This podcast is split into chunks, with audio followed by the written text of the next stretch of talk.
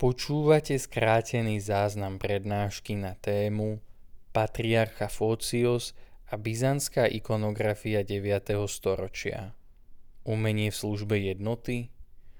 Prednášajúcim je grécko-katolícky kňaz Martin Mráz, ktorý pôsobí aj ako osobný tajomník košického arcibiskupa Cyrila Vasila. Prednáška sa uskutočnila 28. novembra 2023 v priestoroch expozície ikony v Žiline.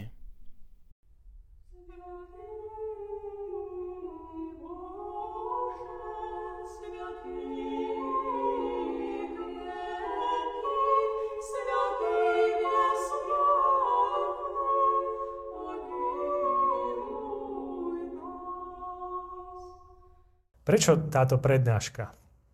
Pamätám, keď som študoval v Ríme, tak e, tým, že trošku sa vymykám ako z toho vlastne modelu tradičného katolického kňaza, že mám aj bradu, aj dlhé vlasy, tak keď som prišiel na univerzitu na Gregorianu, tak e, viacerí, viacerí mi hovorili, že ty si kňaz, aha, tak ty máš dlhé vlasy, máš bradu, ty si rocker.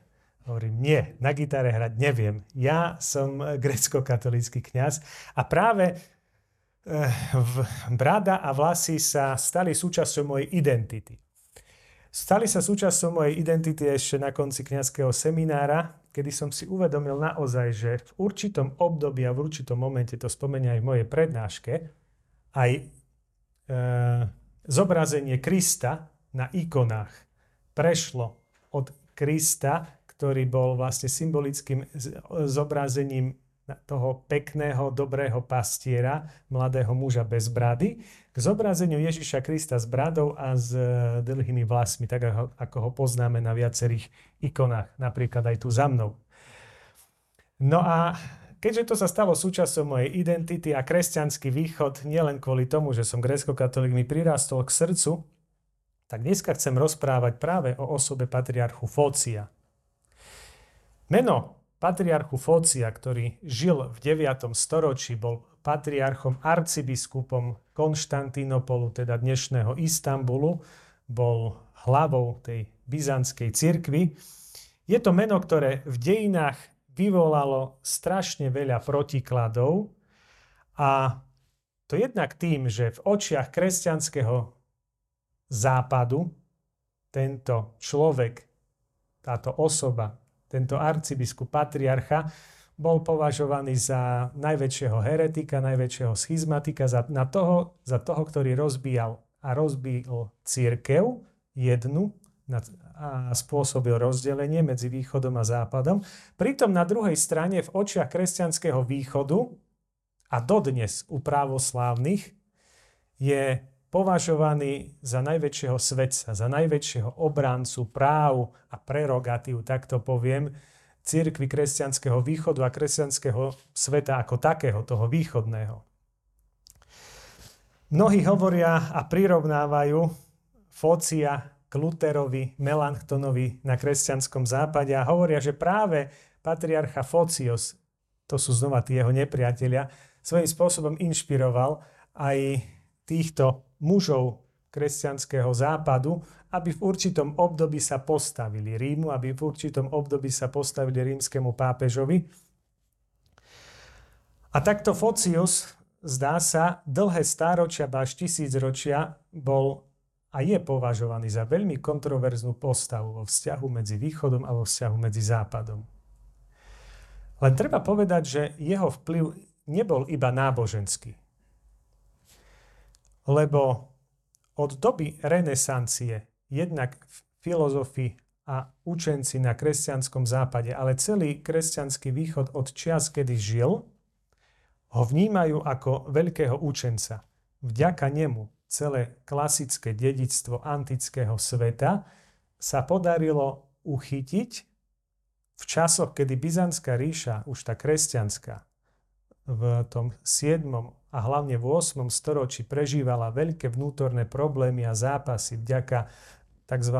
ikonoborectvu, kedy na kresťanskom východe boli cisári a panovníci, ktorí sa snažili vlastne zničiť obrazy a ikony v chrámoch, lebo ich považovali za, poviem tak, niečo neprípustné. K tomu sa tiež za chvíľku dostaneme.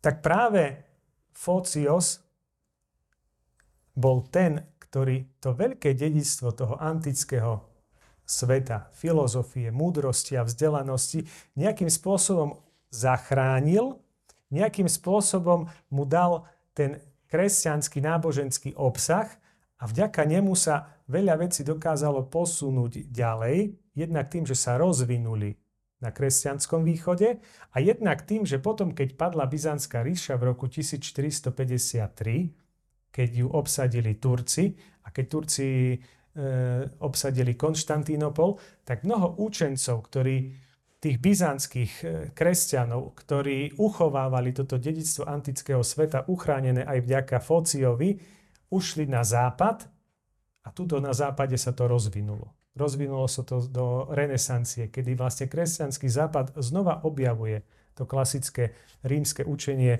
a tú klasickú rímsku kultúru.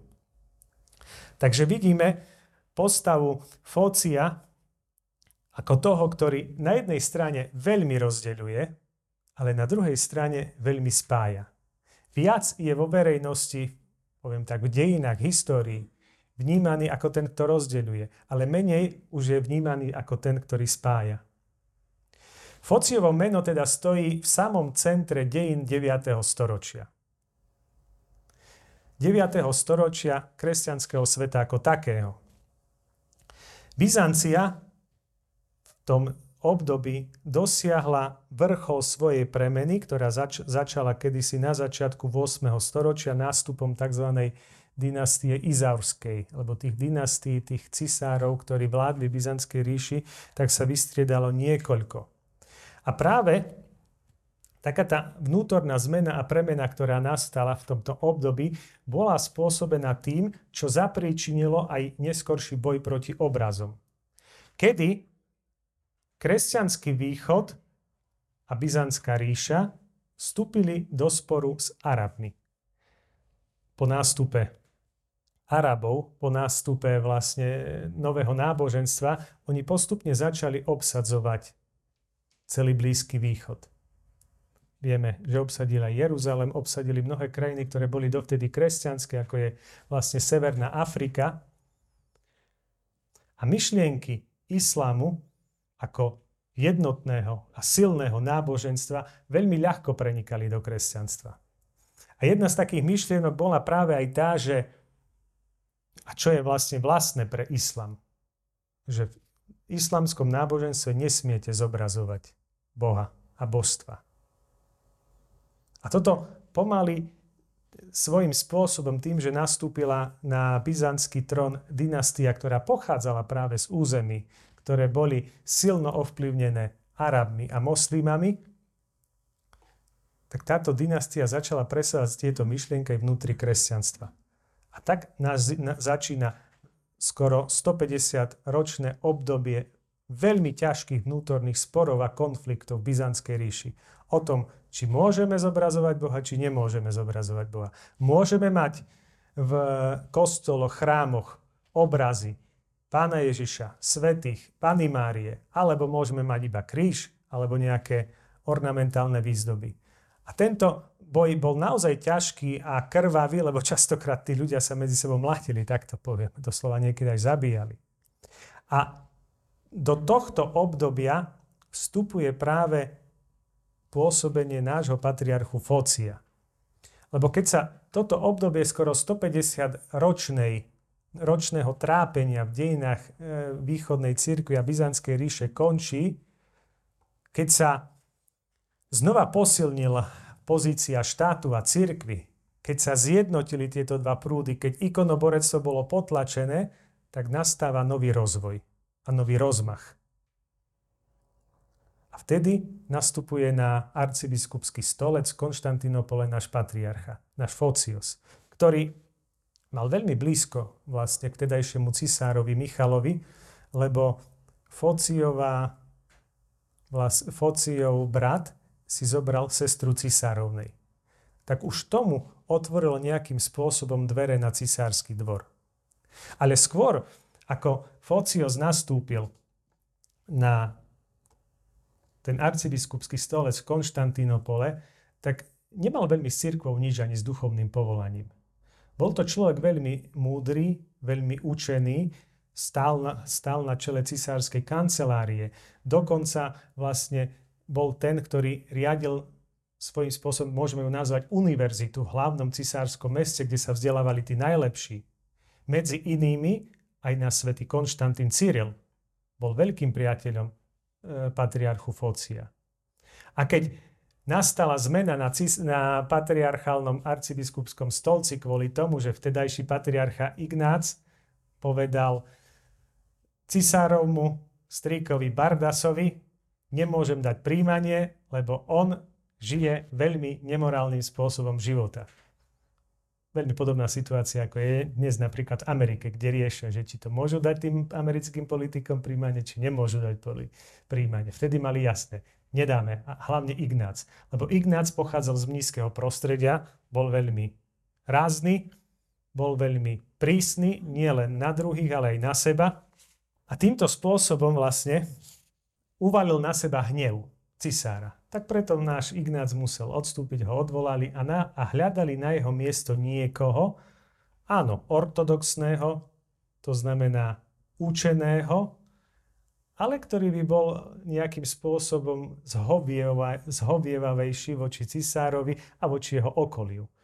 A tak vybrali nášho Focia, ktorý nebol ani kňazom vtedy, ani diakonom, nebol dokonca ani duchovným, v tých nižších stupňoch svetenia a za týždeň ho vysvetili.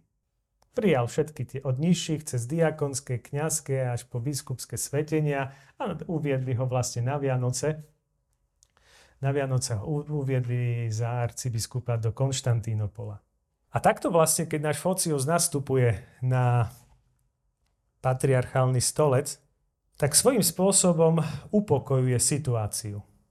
Lebo ako sme vraveli, Ignác na jednej strane arcibiskupa patriarcha, na druhej strane mních veľmi tvrdý a veľmi prísny, e, spôsoboval v cisárskom meste a v tej východnej časti ríše veľké nepokoje. A s nástupom nášho Focia sa situácia troška skľudňuje až do tej miery, že Byzancia sa už nemusí zaoberať len svojimi vlastnými vnútornými problémami, končí ikonoborectvo, končia nejaké vnútorné problémy, ale môže sa zaoberať aj situáciou smerom na vonok. Keď začína expanzia byzantskej moci smerom na vonok, tu sme už pri niečom, čomu aj my veľmi dobre rozumieme. Lebo píše sa rok 863, keď na územie Veľkej Moravy prichádzajú svätý Cyril a Metod. A práve svätý Cyril a Metod, aj ich účinkovanie u nás veľmi pekne zapadá a ilustruje to, čo sa deje v Byzancii v tom čase. Lebo sme si vraveli, že svätý Cyril, ale aj svätý Metod boli veľkými priateľmi Focia. Boli si veľmi blízki.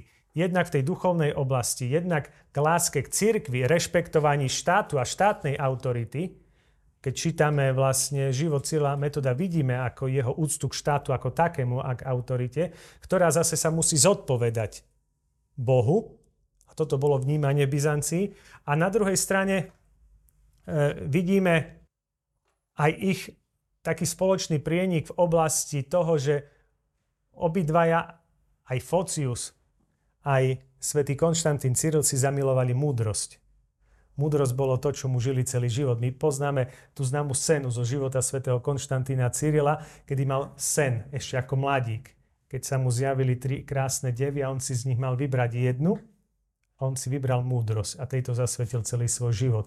A toto bolo to, čo veľmi spájalo práve aj Focia s našim svetým Cyrilom. A tak keď začína vlastne táto expanzia smerom von z Byzancie, na to, aby sa upevnila aj štátna moc smerom na vonok, tak na jednej strane je tu Veľká Morava a na druhej strane je tu novo vznikajúca Bulharská ríša. Jednak naši predkovia na Veľkej Morave, jednak Bulhári, veľmi lavírovali. Teda hľadali svoje miesto pod slnkom. Hľadali e, miesto, alebo poviem tak, mocnosť alebo štát, alebo autoritu štátnu, ku ktorej by sa mohli prikloniť. Naši na Veľkej Morave vedeli, že to nemôže byť Franská ríša. Preto požiadali najprv pápeža o biskupa a učiteľa, ktorý by ich naučil každej pravde. A keďže takého z Ríma nedostali, tak potom sa obrátili do Konštantínopolu, k cisárovi. A bol to práve Focius, ktorý veľmi dobre vedel, že ak niekto zvládne túto úlohu nielen náboženskú, ale svojím spôsobom aj politickú, tak je to práve svätý jeho priateľ, svätý Cyril, svätý Konštantín. A preto prichádzajú na územie Veľkej Moravy. Prinášajú vieru a kultúru, jazyk, písmo, ale prinášajú jednak, poviem tak, to také podvedomé, akési naviazanie, napojenie na Konštantínopol, na Byzanciu.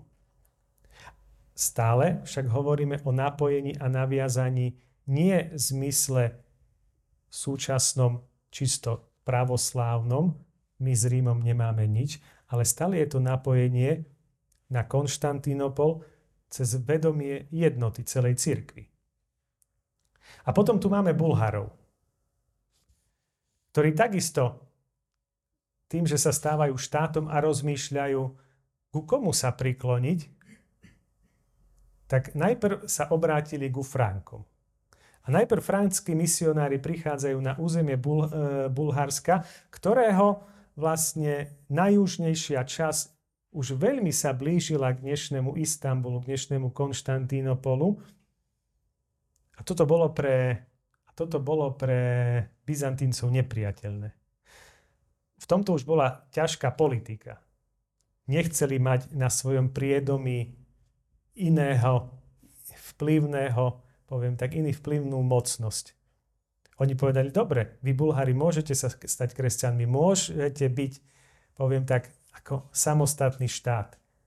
Ale stále musíte byť v našej sfére vplyvu. Nikto nechce dovoliť, aby mu pod oknom kuchyne bol niekto cudzí. A toto pochopil aj Focios.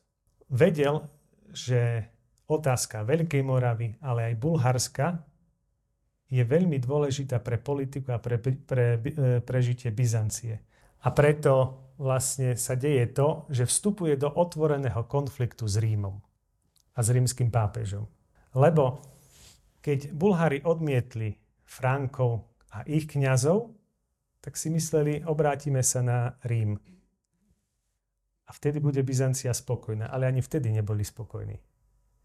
Vtedy vlastne začína veľký konflikt a Focius začína robiť, poviem tak, otvorenú politiku voči nárokom pápeža na Bulharsko a začínajú tam vojny a konflikty a nakoniec sa vlastne udeje to, že, že Bulharsko ostáva v tej sfére vplyvu Byzantskej ríše, nie sfére vplyvu západu ani sfére vplyvu pápeža.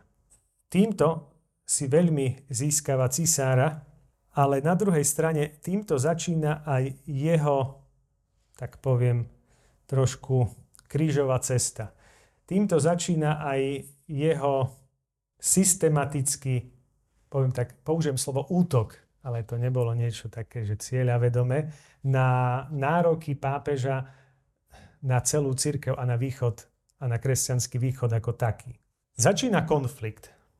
Začína konflikt o to, že keď sa v Ríme pápež Mikuláš, ktorý je známy aj tým, že prijal vlastne našich svetých Cyrila a Metoda v Ríme, dozvie o tom, že akým spôsobom Focius nastúpil na trón, tak potom, aj keď to najprv jeho vyslanci schválili a podpísali a ho uviedli do úradu konštantinopolského arcibiskupa, pápež odrazu stiahne svoje menovanie svojich vlastných legátov, ktorý poslal proste exkomunikuje, pošle preč a vyhlási, že Focius je neprávoplatný patriarcha a snaží sa naspäť menovať patriarchu Ignáca.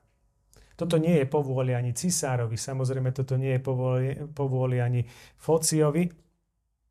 A Focius burcuje celý kresťanský východ, všetkých biskupov, zvoláva synodu, zvoláva koncil, na ktorom vylúči pápeža z cirkvi. A toto je ďalší krok, veľmi smutný krok v jeho osobnom príbehu, namiesto toho, aby počkal, namiesto toho, aby zvážil niektoré kro- kroky, namiesto toho, aby povýšil, poviem tak, duchovný princíp a jednotu Kristovho tela, teda církvy, nad nejaké záujmy štátu, tak začína útočiť. Do toho jeho, poviem tak, cisár Michal je zavraždený. Jeho strýko je zavraždený a Focius odrazu zostáva v tom všetkom sám.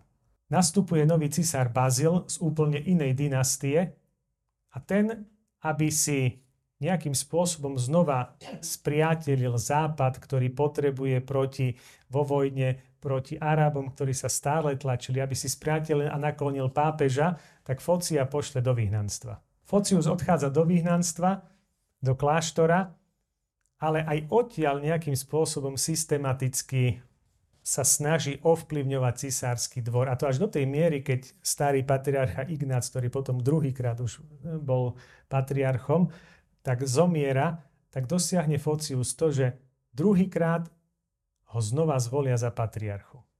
Znova získava jednak aj schválenie Ríma, lebo sa mu podrobuje. A takto vlastne patriarcha Focius pôsobí až do chvíle, kým neprichádza ďalší cisár, ktorý znova nechce mať s Fociom nič dočinenia. A za patriarchu vyberie svojho mladúčkého brata, a definitívne Focia posielajú do vyhnanstva na územie dnešného Arménska, kde aj zomiera e, koncom, koncom 90. rokov 9. storočia. Celé toto obdobie, veľmi poviem tak, komplikované, jednak politicky, jednak nábožensky, častokrát je kladené za základ neskoršieho rozdelenia cirkvy.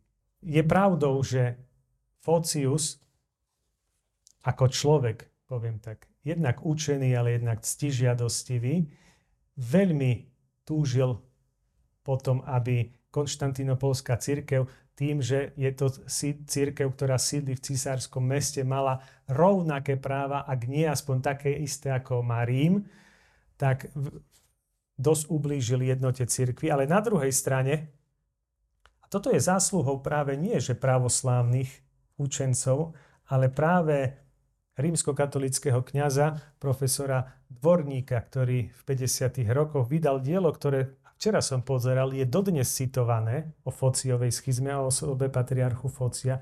Je dodnes citované, dodnes sa na neho odvolávajú všetci učenci jednak katolícky, jednak protestantský, jednak pravoslávny. A dodnes všetko, čo sa okolo patriarchu Focia, jeho osoby a celého historického pozadia skúma, tak práve vychádza z jeho knihy a z jeho výskumov, tak práve on hovorí, že na konci svojho života sa Focius zmieril. Zmieril a zomrel v jednote s pápežom. Môžeme povedať tak, že zomrel ako katolík. Či tomu pomohlo vyhnanstvo, či tomu pomohlo milosť Svetého Ducha, to už vie len Boh. Ale vieme, že to, ako ho neskôr vykresľovala historiografia, jednak západná, jednak východná, tak nebolo celkom správne. Lebo na konci života našiel cestu, aby možno to, čo za svojho života nejakým spôsobom, poviem tak, poškodil, tak na konci života mohol napraviť.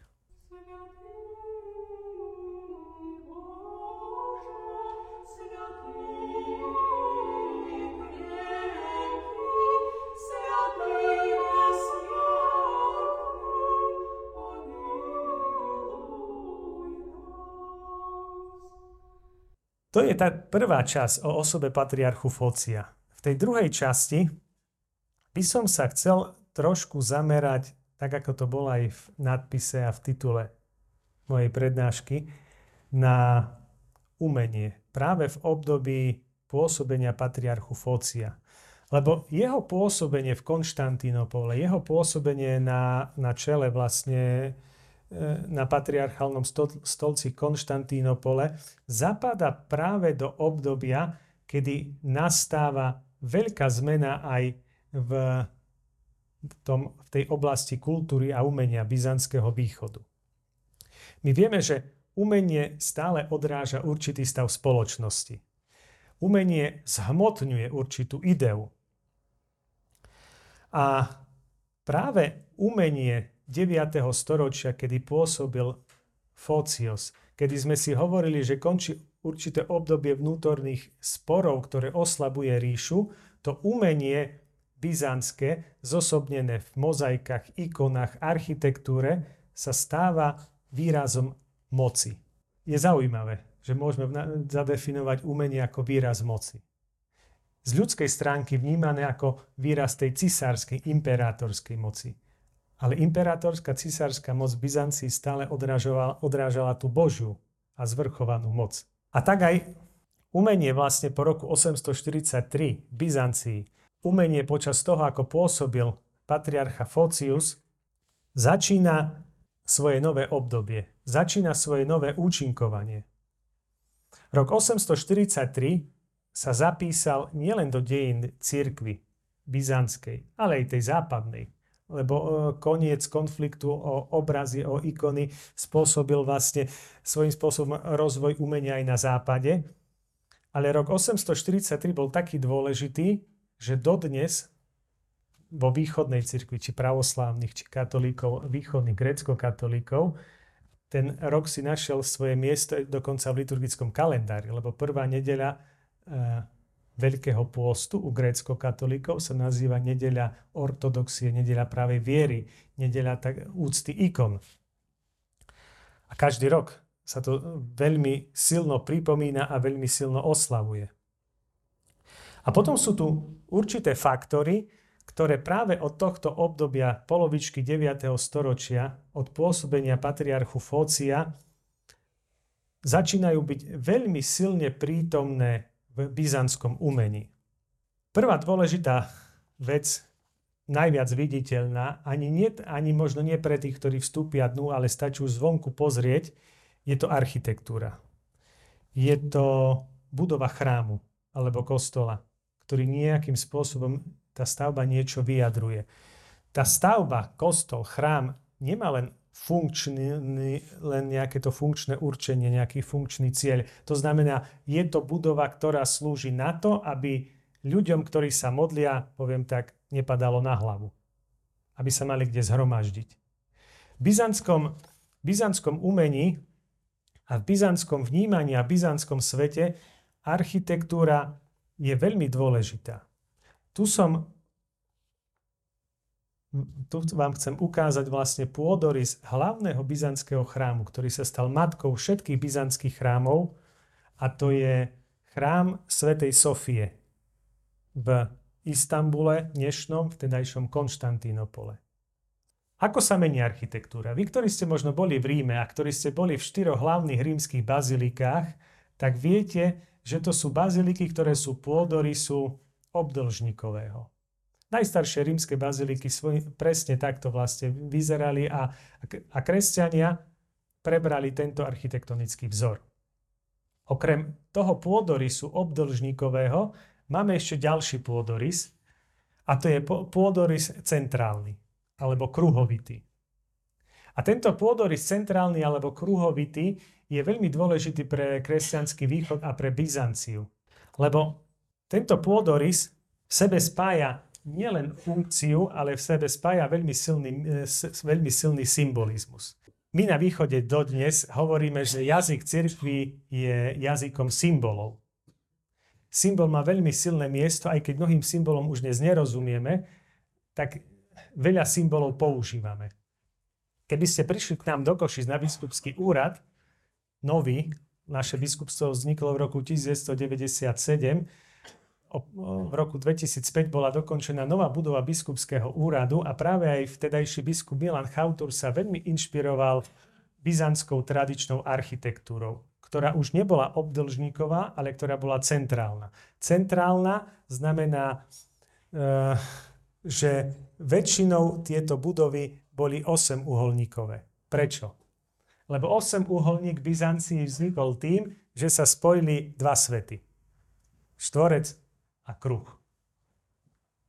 Štvorec ako niečo ľudské a kruh ako niečo boské. A, z toho, a spojením ľudského a boského vznikne niečo úplne dokonalé na tejto zemi, to je 8 uholník. Náš biskupský úrad má tiež tvar základu 8 uholníka ako nová stavba, ako niečo, čo nám má pripomínať prostredie, z ktorého sme vyšli. A toto prostredie a ta, tento spôsob architektúry prevládol práve aj na kresťanskom východe.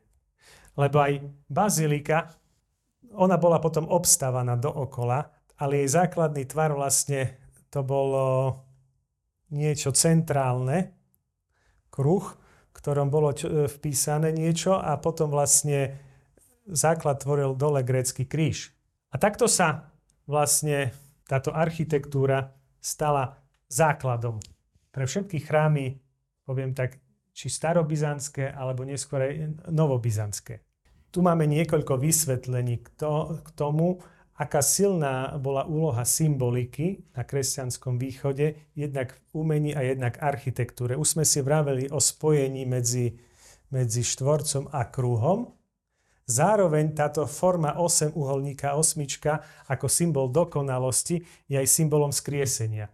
Lebo uh, skriesenie nastalo na 8. deň svojím spôsobom. Podľa toho počítania, ktoré má ten staroveký svet. Lebo je to pondelok, prvý deň týždňa, to znamená ako keby už 8. deň od začiatku nového týždňa. A tá osmička je symbol väčšnosti, teda skriesenia. Potom tu máme symbol tej ležatej osmičky, ktorá je takisto symbolom nekonečna toho nekonečna, ktoré svojím spôsobom cez vtelenie slova sa stáva niečím veľmi konkrétnym na tejto zemi. Kristovým telom, ale aj církovou, teda nami. Potom je tam poznámka, že aj hudba používa vlastne 8, 8 tónov. A ďalšie, a ďalšie odvolávky práve na tento symbol osmičky.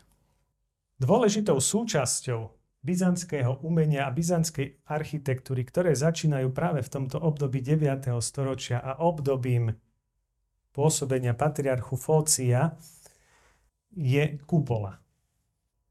Kupola, ktorá je, poviem tak, pre nás veľmi ťažkým architektonickým prvkom.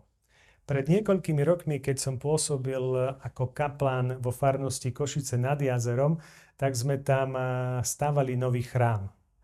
A ja už som prišiel vlastne do rozbehnutého vlaku a celý ten architektonický návrh bol vlastne, bola to kocka a na vrchu bola veľká kupola.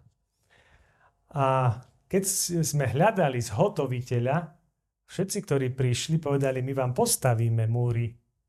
Ale nikto nechcel z troch alebo štyroch firiem oslovených Nikto sa nechcel pustiť do tej veľkej železobetónovej kupoly. Tak hovorím, ako je to možné, keď od rímskych čias cez Byzantskú ríšu, neskôr kupola ako architektonický prvok bola zabudnutá, ale neskôr po, počas renesancie sa objavuje vlastne aj na západe. E, vidíme to hlavne na kupole svätého Petra. Ako je to možné, že ľudia počas viac ako tisíc rokov dokázali zhotoviť na svojich stavbách, chrámoch, kupolu a v dnešnej dobe, kedy technika je úplne iná, my nedokážeme urobiť jednu kupolu. Nakoniec sa do toho jedna firma podujala, postavila to, ale bolo to naozaj veľmi ťažký pôrod. Ale stojí dodnes, tak verím, že ešte aspoň 100 rokov bude stať. Takže kupola to, že ide o naozaj veľmi dôležitý nielen, charak- nielen e, architektonický, ale aj symbolický prvok v chráme, e, sa preňmietlo dokonca ešte aj do východnej liturgie. Prečo? Lebo vnímanie sveta práve starého antického, ktoré, je veľmi, ktoré sa veľmi rozvíja práve v 9. storočí, keď už vlastne ikonoborectvo končí, je to, že náš svet, oni vtedy uvažovali nad tým, nie je guľa. Oni nevedeli, že svet je guľatý. To je až neskôrší objav.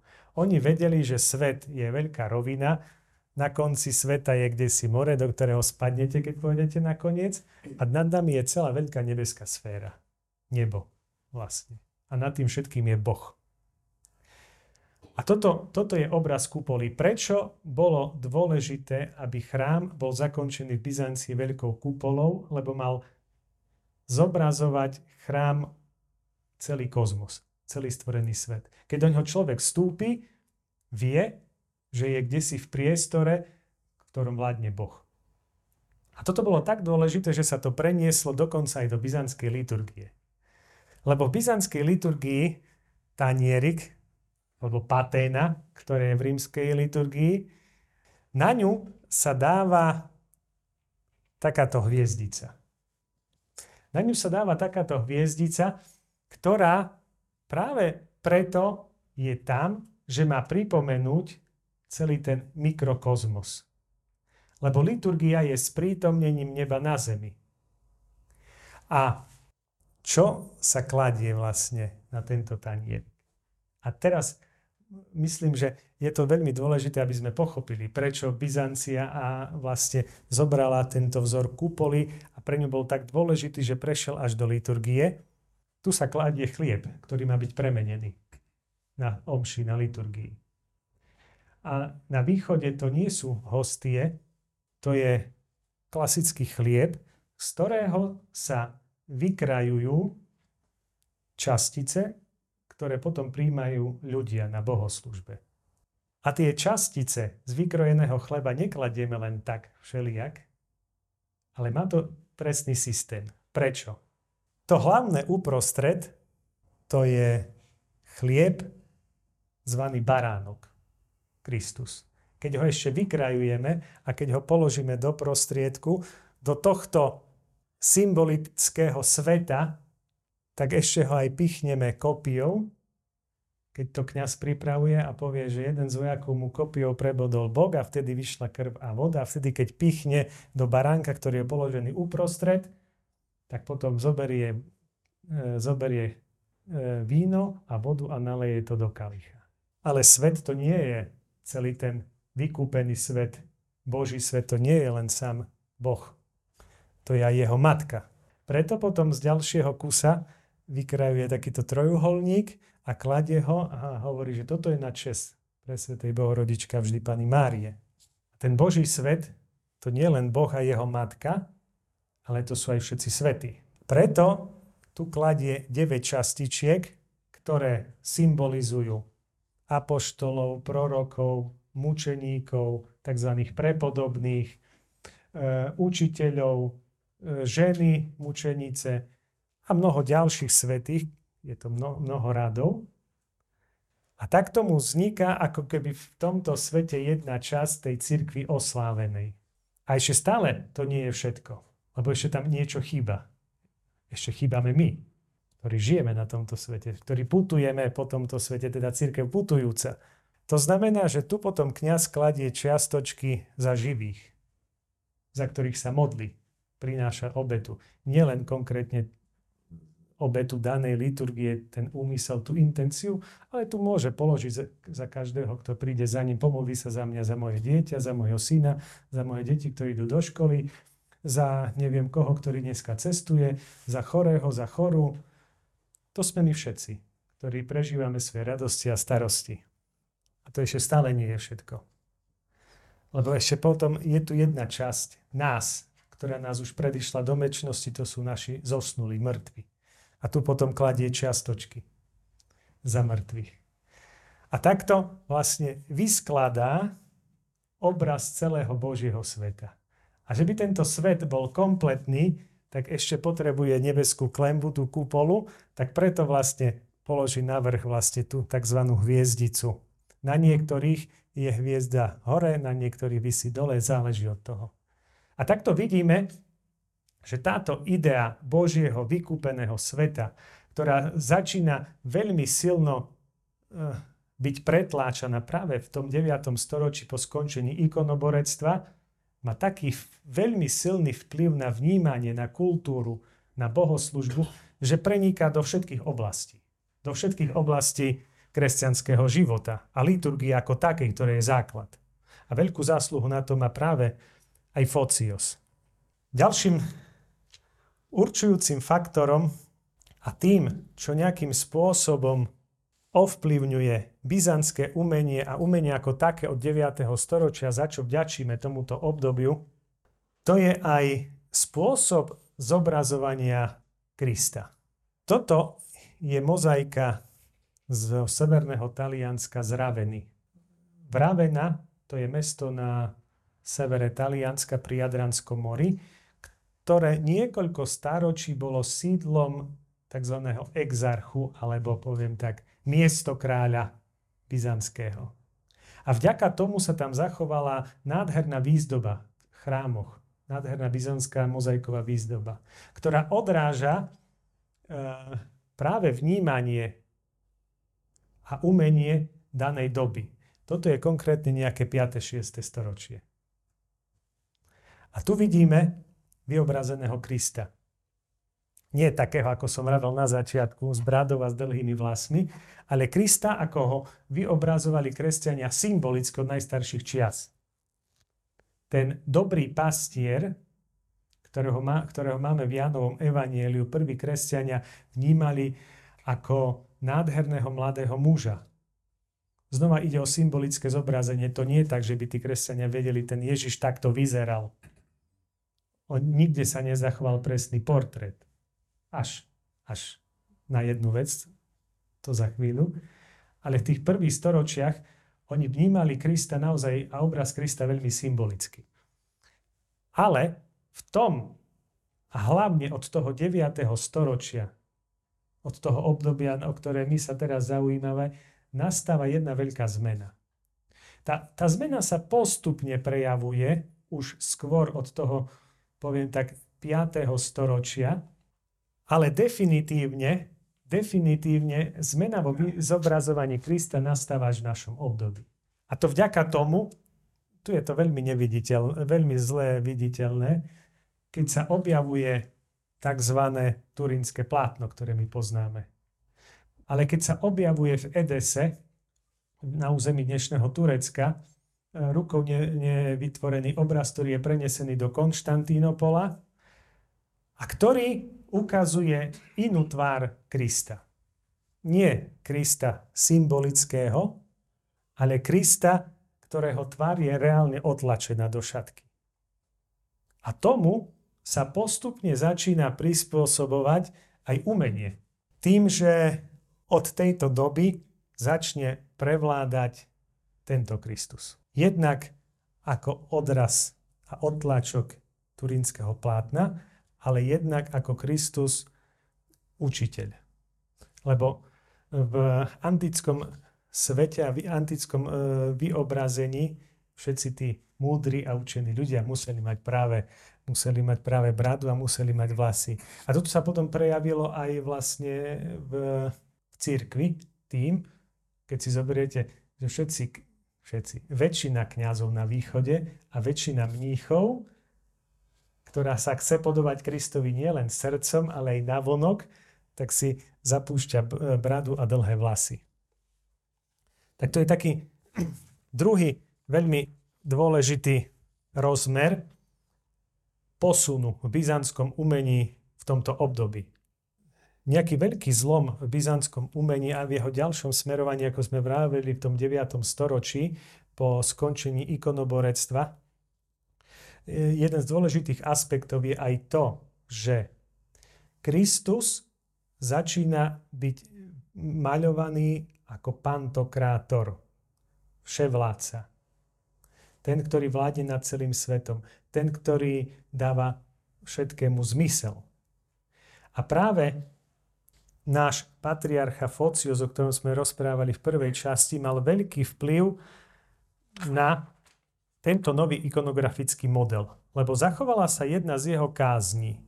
Jedna z jeho kázni na posvetenie kaplnky, ktorá sa nachádzala nedaleko cisárskeho paláca v Konštantínopole, kaplnka alebo chrám Panny Márie nedaleko majáka Faros, on je si tam vzadu, ktorý, ktorý rozpráva práve o tom, a táto, a táto homilia je tým dôležitá, že prvýkrát máme zachované to v slovách a v kázni, že vy, ktorí prichádzate dneska do chrámu, na jeho slávnostnú posviacku. Vy neprichádzate len do chrámu postaveného z kameňa, do chrámu postaveného ľudskými rukami. Vy prichádzate predovšetkým do chrámu, ktorý je symbolom neba. Vaša účasť tak to nejak hovorí vlastne Focio v tejto kázni. Vaša účasť tu, na tomto mieste a vstup váš do tohto sakrálneho priestoru je vstupom do samotného neba. A potom vymenúva vlastne, z čoho všetkého je chrám e, postavený, čo všetko v chráme, čo symbolizuje, lebo to by bola téma na ďalšiu prednášku symbolika chrámu.